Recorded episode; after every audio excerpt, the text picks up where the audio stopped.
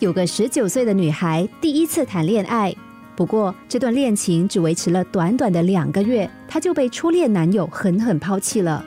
这女孩和母亲的感情很好，每天放学回家用过晚餐，他们都会一起坐在沙发上看连续剧。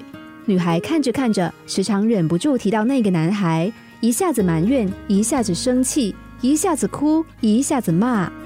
就这么过了许多天，有一天，女孩又发起牢骚了。这个时候，母亲打断了她的话，突然没头没脑的和她讨论起连续剧的剧情。她说：“女儿啊。”你知道那个女主角的同学的妈妈的邻居吗？女儿一时反应不过来，问是谁。母亲又重复了一次：“哎呦，就是那个女主角的同学的妈妈的邻居啊！”女儿有点不耐烦的说：“什么跟什么啊？那么小的角色，只出现个一两集，又有谁会记得啊？”母亲忍不住笑了，她说：“那么你的那个前男友，不也只是你生命中的小角色？”在你的人生中出现个一两集罢了吗？你又何必一直念着他呢？我们的人生中常有一些小角色，在我们的生命中占的篇幅并不多，但不可思议的是，有些人偏偏要把这些小角色放在心里，挂在嘴上，即使早就已经事过境迁，还是要让这些小角色纠缠自己一辈子。有个长辈很喜欢话当年，常常讲着讲着就会讲到他当年的一个高中同学。他总是要说这同学有多么的坏，多么恶毒，多么喜欢欺负他。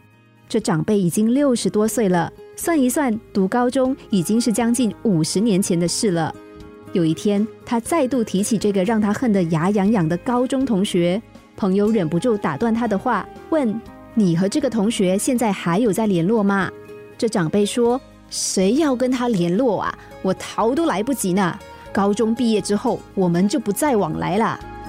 其实他们还是有往来，而且往来非常密切。因为即使过了五十年，这长辈还是要三不五时的想到他，提到他，还是要气气他，骂骂他。这实在是何苦呢？你我也难免会为了生命中的小角色火冒三丈。这些人可能是讨厌的同事、不熟的朋友，甚至只是一个全然陌生的人。只是耗费宝贵的生命，对这些人生气，真的值得吗？快被小事激怒之前，先强迫自己冷静下来，问问自己：这个讨厌的人会在我人生的连续剧里出现几集呢？也许你我就会发现，很多事其实根本没有必要生气。人生苦短。有限的生命，我们应该拿来爱，拿来享受快乐，而不是拿来记恨、拿来咒骂。其中最没有意义的生气，就是跟生命中匆匆的过客计较。